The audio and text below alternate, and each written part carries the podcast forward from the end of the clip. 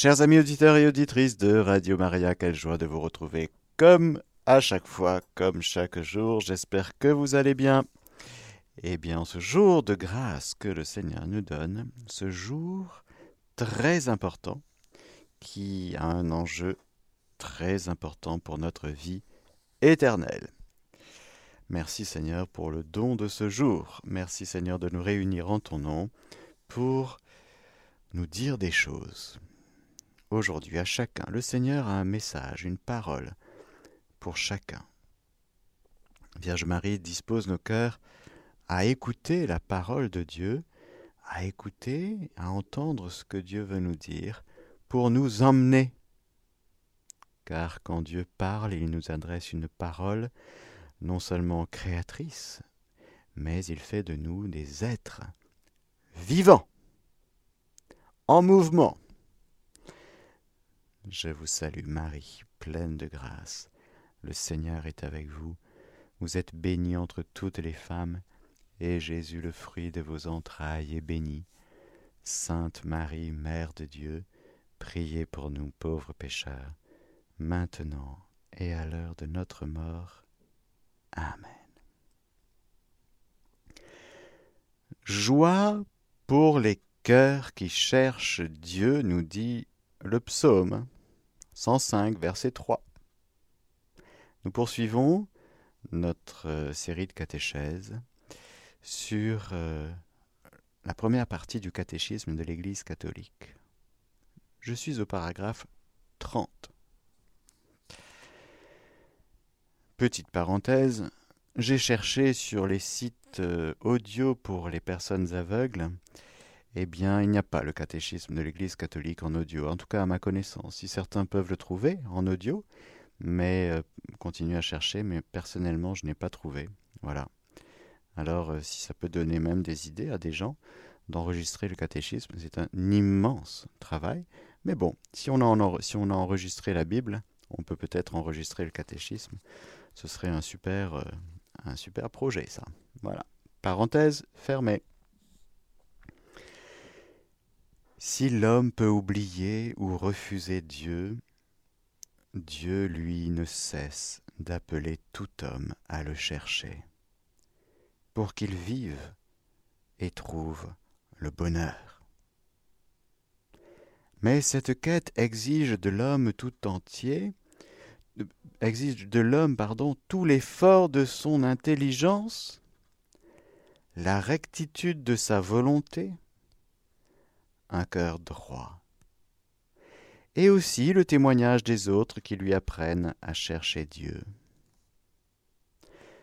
S'ensuit cette magnifique euh, citation de Saint Augustin dans les Confessions. Tu es grand Seigneur, et louable hautement. Grand est ton pouvoir et ta sagesse n'a point de mesure. Et l'homme, petite partie de ta création, prétend te louer précisément l'homme qui, revêtu de sa condition mortelle, porte en lui le témoignage de son péché et le témoignage que tu résistes au superbe. Malgré tout, l'homme, petite partie de ta création, veut te louer. Toi-même tu l'y incites, en faisant qu'il trouve ses délices dans ta louange, parce que tu nous as fait pour toi. Et notre cœur est sans repos tant qu'il ne se repose en toi. Ah, mais oui, Saint Augustin, mais oui. Magnifique.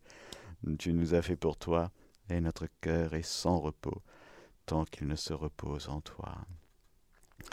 Le repos qui est au cœur d'un dynamisme d'amour entre celui qui nous attire et celui à qui celui qui répond à cette attraction d'amour.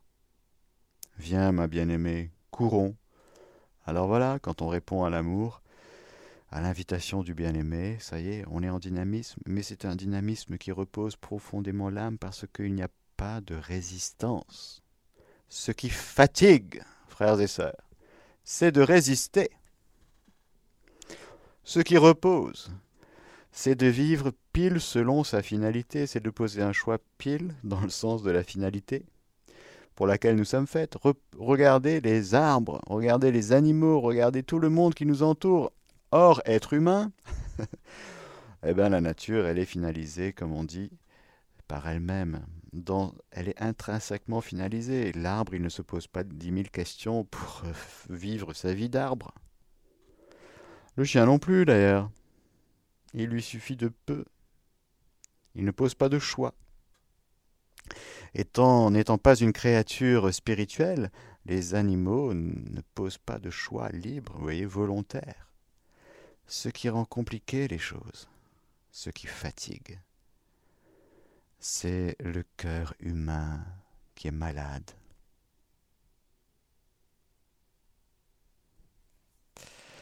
C'est le péché. Ça, nous fatigue. Ça nous fatigue nous-mêmes, ça fatigue les autres, et ça offense Dieu, bien sûr, ça nous blesse. Le repos, c'est l'inverse. C'est le oui. Dès qu'on dit oui, fiat, dès qu'on s'abandonne à celui qui nous aime tant, eh bien, il y a le repos. Pourquoi? Parce qu'il y a l'accord des volontés. On est d'accord avec Dieu. Alors, quand c'est comme ça, eh bien, c'est reposant. C'est le un seul cœur, voyez, idem vélé, même volonté, même cœur. Un seul cœur, une seule âme. On est différent, on n'est pas Dieu, et dans l'amitié, c'est comme ça, deux personnes essentiellement différentes, mais qui sont accordées. Ah ben, ça repose. Est-ce que c'est la fusion? Est-ce que c'est le, le mélange? Non. Mais c'est le repos de la communion. Alors oui, tu nous as fait pour toi et notre cœur est sans repos tant qu'il ne se repose en toi. S'ensuit, à partir du paragraphe 31, et jusqu'au paragraphe 35, euh, une série de petits paragraphes tout aussi magnifiques et profonds qui ont comme titre Les voies d'accès à la connaissance de Dieu, car tel est bien l'enjeu de notre vie, c'est de connaître Dieu. La vie éternelle, dira Jésus au Père, c'est qu'il te connaisse, toi, le seul véritable Dieu, et celui que tu as envoyé, Jésus-Christ.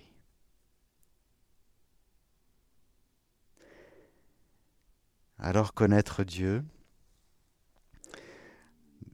tout ce que je vais vous lire, c'est la connaissance naturelle de Dieu. L'Église catholique enseigne que naturellement, nous pouvons connaître Dieu à partir des choses créées.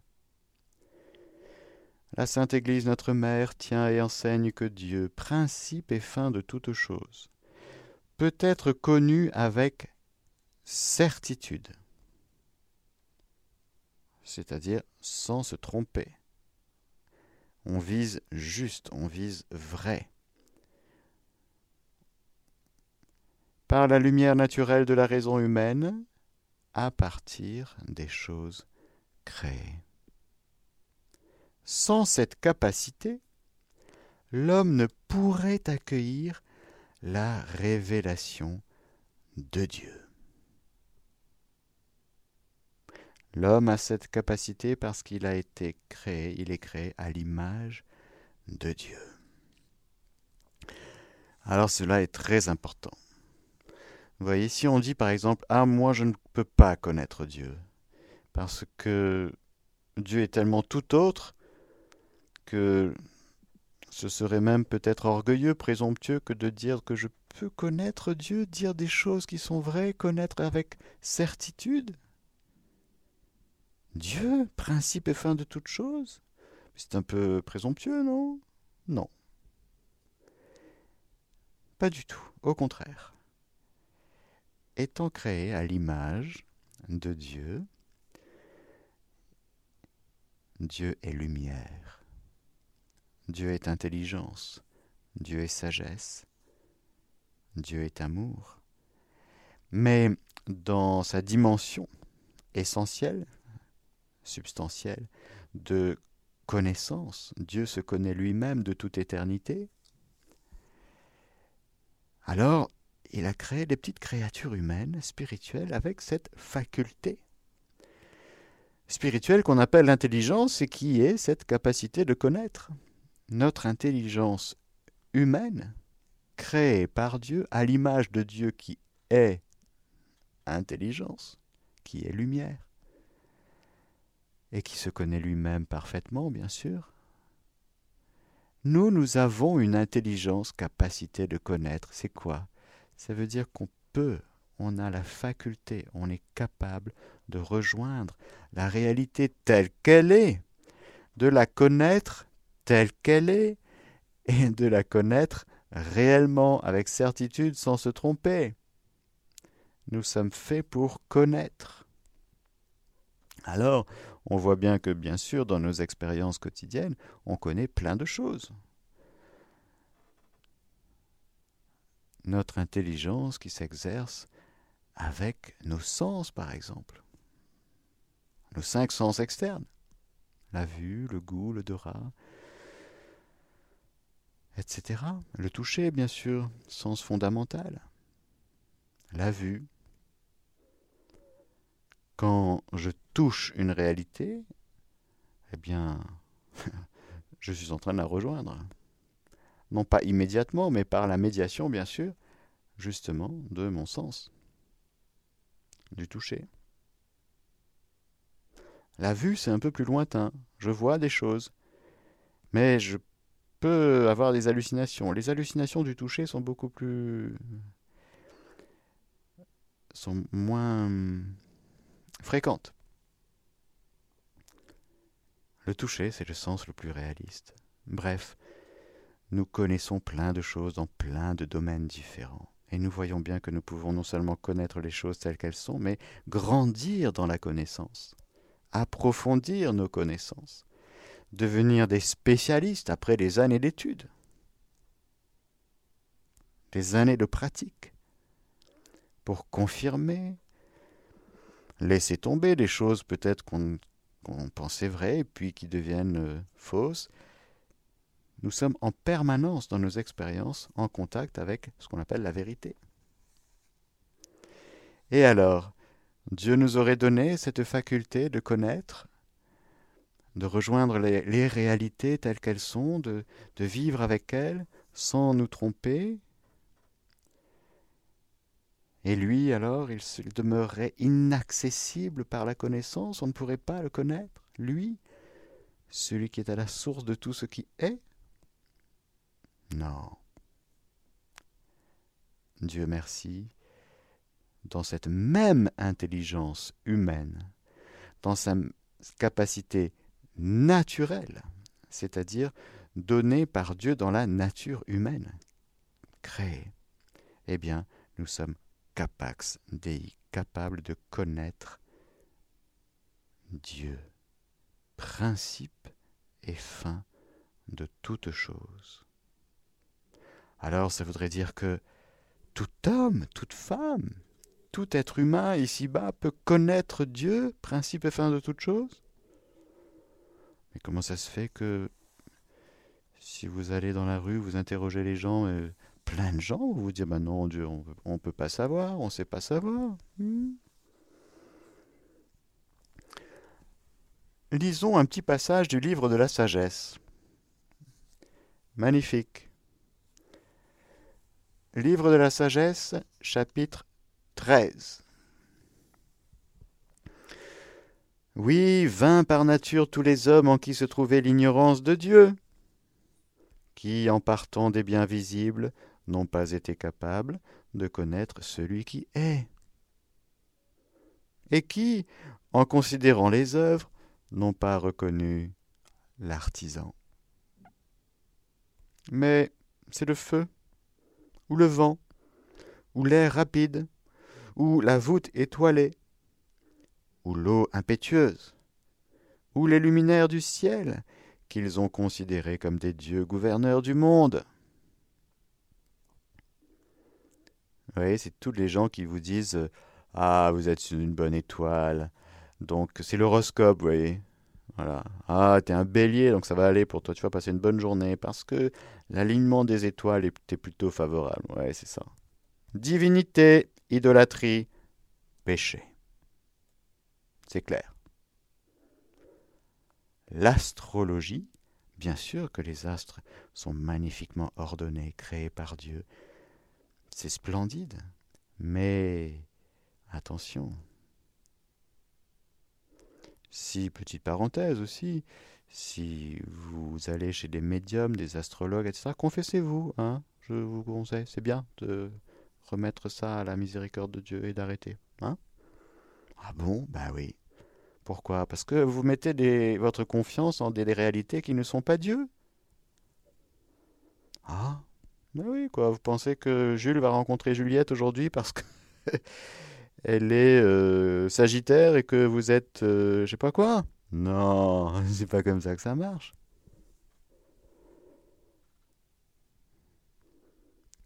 Pauvre humanité, réduite à essayer de voir dans des mains les lignes de la main, consulter des gens moyennant 50 euros. Hein? Hmm? Je sais pas combien ça coûte d'ailleurs, mais. Hmm. Non, mais c'est pas comme ça. C'est le feu, le vent, ou l'air rapide, ou la voûte étoilée, ou l'eau impétueuse, ou les luminaires du ciel qu'ils ont considérés comme des dieux. Gouverneurs du monde, c'est-à-dire avec un pouvoir de gouvernement. C'est ben non, c'est pas les étoiles qui gouvernent ta vie. Non. C'est pas ton signe astrologique. Non. Non. Que si, charmés de leur beauté, ils les ont pris pour des dieux, qu'ils sachent combien leur maître est supérieur. Car c'est la source même de la beauté qui les a créés.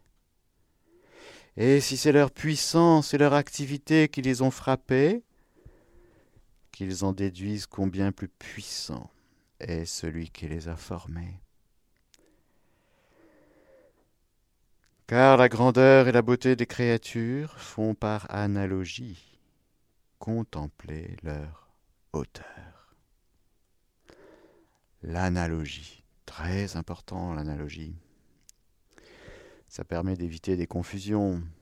Hmm. Des gens qui vont dire, moi je, me, je, serre dans mes bras le tronc d'un arbre, ça me revitalise. Et puis, ben, Dieu est dans l'arbre. Hein. Ah oui, donc j'ai qu'à serrer très fort l'arbre et puis ben, je suis en contact avec Dieu. Non, c'est pas comme ça que ça marche non plus. Dieu est créateur de l'arbre. Il n'est pas dans l'arbre. Il en est le créateur. On verra, on verra, lorsque nous parlerons de la présence d'immensité, de ce rapport justement du Créateur à sa création. Ça permettra peut-être d'élaguer quelques confusions. Dieu n'est pas dans l'arbre comme il est dans la créature humaine. C'est un autre type de présence.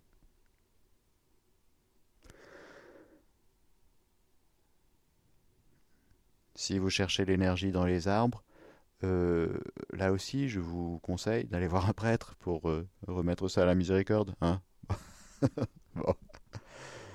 Notre énergie, elle est dans Dieu. Si c'est leur puissance et leur activité qui les ont frappés, qu'ils en déduisent combien plus puissant est celui qui les a formés. Passer de la créature au Créateur. Ceci, toutefois, ne mérite qu'un blâme léger. Bon. Ça va, on va être indulgent, dit l'auteur du livre de la sagesse, chapitre 13. Peut-être, en effet, ne s'égare-t-il qu'en cherchant Dieu, et en voulant le trouver. Bon. Versé dans ses œuvres, il les explore, et se laisse prendre aux apparences, tant ce qu'on voit est beauté. Ah ben oui. Ah ben oui. Tout ce que Dieu fait est beau. C'est l'homme pécheur qui, dans son art et dans sa vie, fait des choses laides. Ben oui. Mais l'art chrétien, normalement, normalement, normalement, est beau. Parce que l'artiste est habité, normalement, par euh, le Seigneur qui ne fait, qui ne crée que des choses belle, lui, splendeur de la gloire du Père. Vous comprenez que la mocheté ne vient pas de Dieu. Ben non. Alors, on se laisse prendre par ça. C'est magnifique. Aux apparences, tant ce qu'on voit est beauté. Et pourtant, eux non plus ne sont point pardonnables. Ah bon? Ah, on est excusable, mais non point pardonnable alors? S'ils ont été capables d'acquérir assez de science pour pouvoir scruter le monde, comment n'en ont-ils pas plutôt découvert le maître? Faudrait demander, on lui pose jamais la question euh, à l'astronaute français Thomas, je crois qu'il s'appelle Thomas, Thomas quelque chose, qui va bientôt aller, il s'entraîne pour aller sur la Lune parce que il a dit qu'on n'y était jamais allé en fait. voilà. Trois points de suspension. Et alors on déploie une science technologique hors du commun pour scruter le monde. Mais comment n'entendent-ils pas plutôt découvert le maître? C'est ce que nous dit le livre de la sagesse dans ce magnifique passage. Au treizième chapitre, Saint Paul reprendra cette chose dans son premier chapitre de sa lettre aux Romains. La colère de Dieu se révèle du haut du ciel contre toute impiété et toute injustice des hommes qui tiennent la vérité captive dans l'injustice, car ce qu'on peut connaître de Dieu est pour eux manifeste. Deux points. Dieu en effet le leur a manifesté. Ce qu'il a d'invisible depuis la création du monde se laisse voir à l'intelligence à travers ses œuvres, son éternelle puissance et sa divinité, en sorte qu'ils sont inexcusables. Puisque, ayant connu Dieu, ils ne lui ont pas rendu comme un Dieu, gloire ou action de grâce, mais ils ont perdu le sens dans leur raisonnement et leur cœur inintelligent s'est enténébré. Dans leur prétention à la sagesse, ils sont devenus fous et ils ont changé la gloire du Dieu incorruptible contre une représentation, simple image d'homme corruptible, d'oiseaux, de quadrupèdes, de reptiles. Ah. Alors voilà, l'homme cherche Dieu.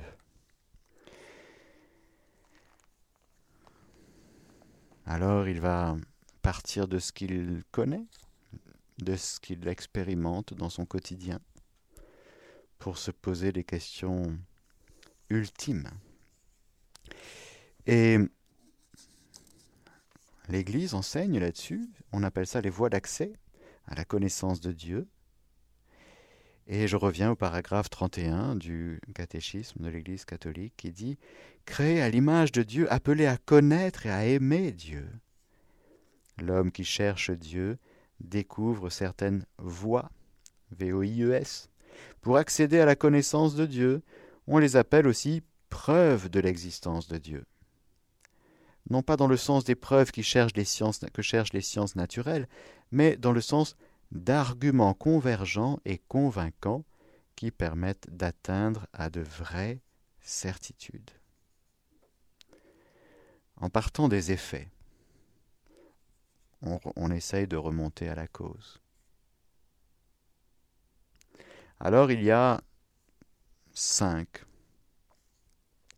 cinq voies d'accès dans la tradition de l'Église et des théologiens saint Thomas d'Aquin notamment, et on reconnaît qu'il y a cinq voies d'accès qui nous aident à nous poser des questions sur l'ultime, sur justement le principe et la fin, c'est-à-dire la source et la finalité, c'est-à-dire la cause finale, c'est-à-dire en vue de quoi En vue de quoi Tout ça. Alors, à partir du monde,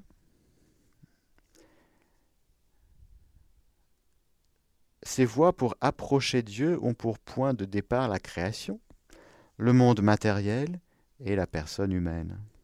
Le monde, à partir du mouvement et du devenir, de la contingence, de l'ordre et de la beauté du monde, on peut connaître Dieu comme origine et fin de l'univers. L'origine, c'est plus facile. Parce que on voit bien que si on essaie de remonter dans la généalogie, d'une part, c'est une manière de remonter. On se dit bon ben je viens de papa maman, papa papa vient de papa maman, vient de papa maman, qui eux-mêmes chacun viennent de papa maman, etc etc etc. Et on remonte à Adam et Ève. Mais qui a créé Adam et Ève? D'où vient Adam et Ève? Et alors là on postule on postule naturellement qu'il y a un début. Et on est obligé de passer par la métaphysique parce que les sciences, les sciences biologiques, les sciences humaines, euh, nous ramènent, nous poussent finalement toujours à la connaissance philosophique. Et dans la connaissance philosophique, il y a cette matière, cette partie qu'on appelle la métaphysique, c'est-à-dire on, réfléchit à partir de l'être, de ce que sont les choses en elles-mêmes. Alors on peut se dire, mais est-ce qu'il y a une rupture entre le monde animal et le monde humain Ou est-ce qu'il y a une continuation dans l'être? C'est-à-dire, concrètement, frères et sœurs, est-ce que nous descendons du singe? Eh bien, je vais vous dire ce que je pense. Si certains pensent que oui, bon, c'est une certaine généalogie, arbre généalogique de la famille, si vous voulez. Moi, je pense que, j'en suis même sûr, qu'il y a une rupture métaphysique dans l'être. C'est-à-dire que si il y a des en apparence des choses qui nous font ressembler à certains animaux, ontologiquement, métaphysiquement, l'être humain est essentiellement autre qu'un être animal. Il y a donc rupture. Dieu, on est obligé de postuler en philosophie, dans une connaissance naturelle, de dire il y a quelque chose, une réalité qui est à la source de tout ce qui est. Et en particulier l'homme.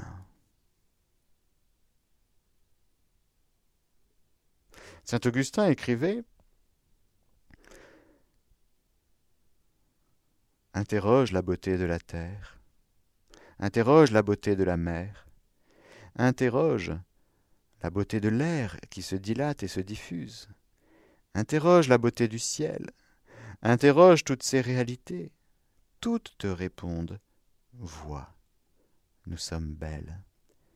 Leur beauté est une profession, confessio. Ces beautés sujettes au changement, qui les a faites, sinon le beau pulcher, non sujet au changement? En philosophie, on postule que, à la source du mouvement, à ce qui se meut, à ce qui est mu, il y a une réalité qui, elle, n'est pas mue par rien d'autre. Il y a comme un point d'origine qui est à la source de réalités en mouvement. Alors soit qui sont mus, c'est le monde physique, soit qui se meuvent, c'est le monde des vivants.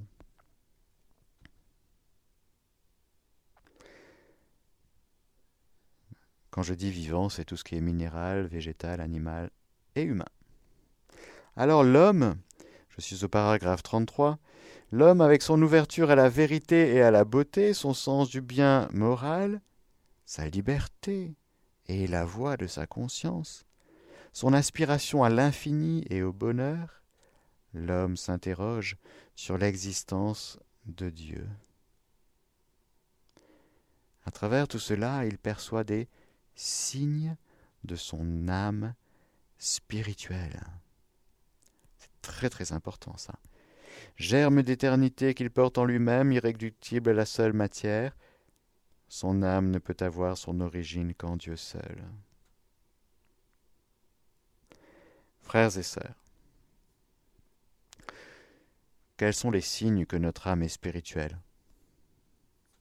Comment est-ce que nous percevons que notre âme, c'est-à-dire principe d'opération vitale, principe de vie, vous avez remarqué que nous ne sommes pas que corps quand même, que corps matériel. Non? Je pense.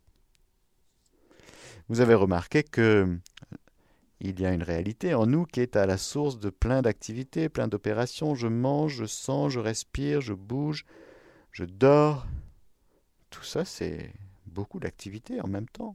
Mais aussi, je pense. Ce n'est pas je pense donc je suis, c'est plutôt l'inverse. J'aime. Mais je n'aime pas que d'une manière passionnelle. Vous avez remarqué qu'en nous, il y a une dimension de l'amour qui est un peu supérieur à l'amour passionnel, non? L'amour spirituel, l'amour volontaire, nous choisissons, nous posons des choix. Nous repérons ce qui est bien, ça alors, nous repérons ce qui est moins bien. Nous nous, nous, nous conduisons, nous conduisons notre vie avec des choix. Cela, le monde animal ne le fait pas, le monde végétal non plus. Il y a donc quelque chose de tout à fait particulier dans l'être humain, c'est sa dimension spirituelle. Son âme, bien que nous ayons une dimension végétative, sensible, nous avons aussi une dimension spirituelle qui est propre à l'homme. Je ne parle pas des anges pour l'instant. Nous considérons et nous constatons que nous avons justement cette conscience, c'est-à-dire cette capacité de, de retour, d'analyse, d'écoute. Nous écoutons notre cœur, nous jugeons des choses qui sont bien, qui sont à faire, qui sont à éviter.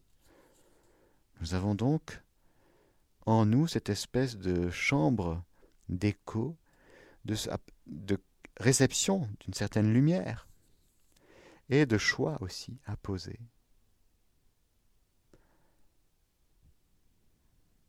Nous constatons en nous que nous sommes libres, plus ou moins, que nous pouvons grandir dans cette liberté ou diminuer, nous rapetisser. Nous avons des joies, des peines, des souffrances, une manière spécifiquement humaine de vivre la douleur, la souffrance, avec des dimensions inouïes qui partent du simple fait physique jusqu'à la plus haute mystique. Nous voyons donc que, à partir de cette à la fois complexité et de cette simplicité de notre être, que nous pouvons quand même postuler une réalité que les traditions religieuses appellent Dieu, qui est à la source de ce que nous sommes. Dans notre unicité, car nous considérons que nous sommes uniques, et que bien que des jumeaux existent, nous sommes chacun uniques. Qu'il n'y a pas de clone, il n'y a pas deux Père Mathieu, heureusement. Il n'y a pas deux Sandra, heureusement. il n'y a pas deux. Voilà, qui vous voulez. Ouf. Nous sommes uniques. Et à la source de cet être unique que nous sommes, si nous réfléchissons un petit peu droitement, on est comme forcé à dire mais il y a une réalité qui est à la source de mon être. Je peux ne pas exister. J'aurais pu ne pas être. Alors vous comprenez que, quelle que soit notre religion, tout être humain peut et doit se poser ces questions quand même. D'où viens-tu? Et puis, où vas-tu? C'est-à-dire, comme dirait Gad Elmaleh dans son sketch, sur l'homme qui fait de l'haltérophilie, mais pourquoi tu fais ça? Pourquoi tu deviens tout rouge? Mais qui t'a dit de faire ça? En vue de quoi tu fais les choses? En vue de quoi tu vis? Quel est le sens de ta vie? La question de l'origine et la question de la finalité, c'est essentiel. Ce sont les deux grandes questions. Sache d'où tu viens, sache où tu vas. En vue de quoi? Alors la cause finale, la question de la finalité est essentielle pour euh, postuler humainement, naturellement, philosophiquement, à l'existence d'un être premier qui non seulement principe, c'est-à-dire source, mais fin FIN de toute chose. C'est-à-dire que si Dieu nous crée, c'est en vue, il y a un sens. Dans notre création, dans le simple fait que nous existions, frères et sœurs, il y a un sens. Il y a un en vue de quelque chose, il y a une finalité. L'ordre de la finalité est inscrit dans notre être. Alors ça, c'est magnifique. Vous voyez toutes les pollutions et tous les, empêchements qui sont faits par le gars du dessous pour nous éviter de réaliser, de découvrir le sens de notre vie. Surtout, ne te pose pas toutes ces questions. 1. Et pourtant, c'est inscrit en nous. C'est inscrit en nous et nous nous posons le sens, la question du sens euh, tout le temps, tous les jours. Dans les événements que nous traversons, dans les contrariétés, dans les joies. Mais on peut, on peut tout le temps se poser la question, mais en vue de quoi? Tiens, il y a une femme qui, qui, qui tombe enceinte, comme on dit. en vue de quoi? C'est quoi le sens? Le mariage, en vue de quoi? Le sacerdoce, en vue de quoi? Mais le travail, en vue de quoi? Tout, tout, tout, tout. N'oublions jamais la cause des causes, comme disait Aristote. C'est-à-dire la cause la plus importante à découvrir pour nous dans notre vie, c'est la cause finale. C'est ce qui finalise tout ce qui donne un sens. Parce que si nous n'avons pas de sens, eh ben on ne sait pas où on va. Et vous comprenez que c'est compliqué d'accepter les choses difficiles, même la mort. En vue de quoi la mort? Qu'est-ce que c'est que ce truc? Alors si on n'a pas le sens, comment est-ce qu'on va traverser ça? Alors vous comprenez la dignité de ce que nous sommes, créés à l'image et à la ressemblance de Dieu, avec cette capacité de connaître, de chercher, de scruter. Ça fait partie de notre dignité de chercher la vérité. Avec les possibilités de d'égarement, comme disait Sagesse 13. Bon, ils sont plantés, mais au moins ils ont cherché. Hmm. Parce qu'il y en a qui cherchent même pas. C'est terrible de ne même pas chercher le sens de sa vie.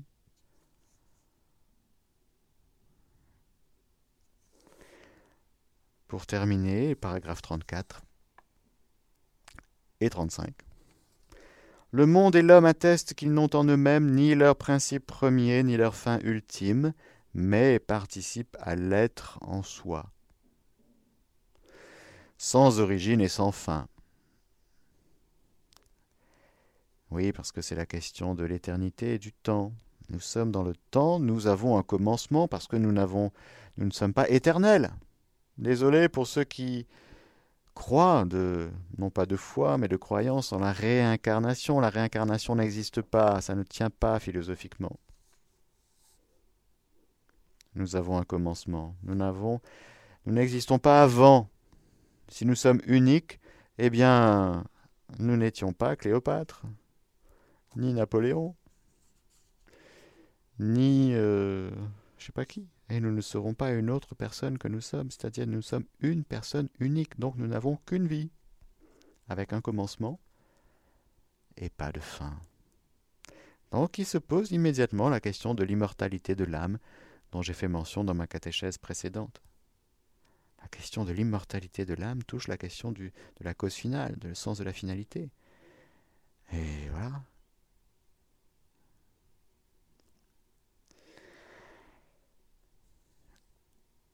Et donc, le, temps,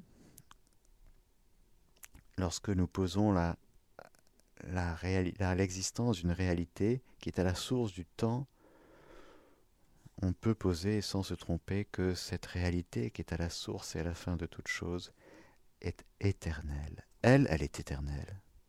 Dieu seul est éternel.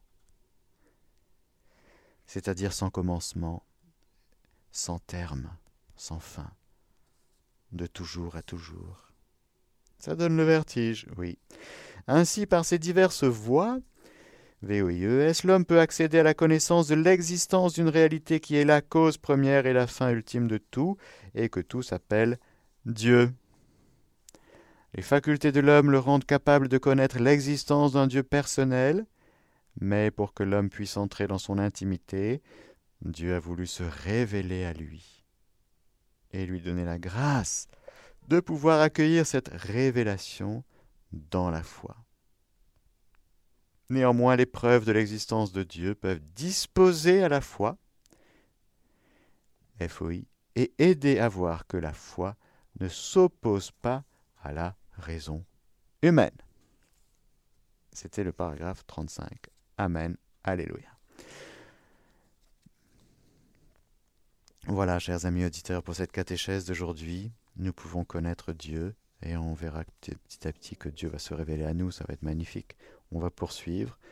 Je vous donne la bénédiction du Seigneur. Que le Seigneur Tout-Puissant vous bénisse, le Père, le Fils et le Saint-Esprit. Amen.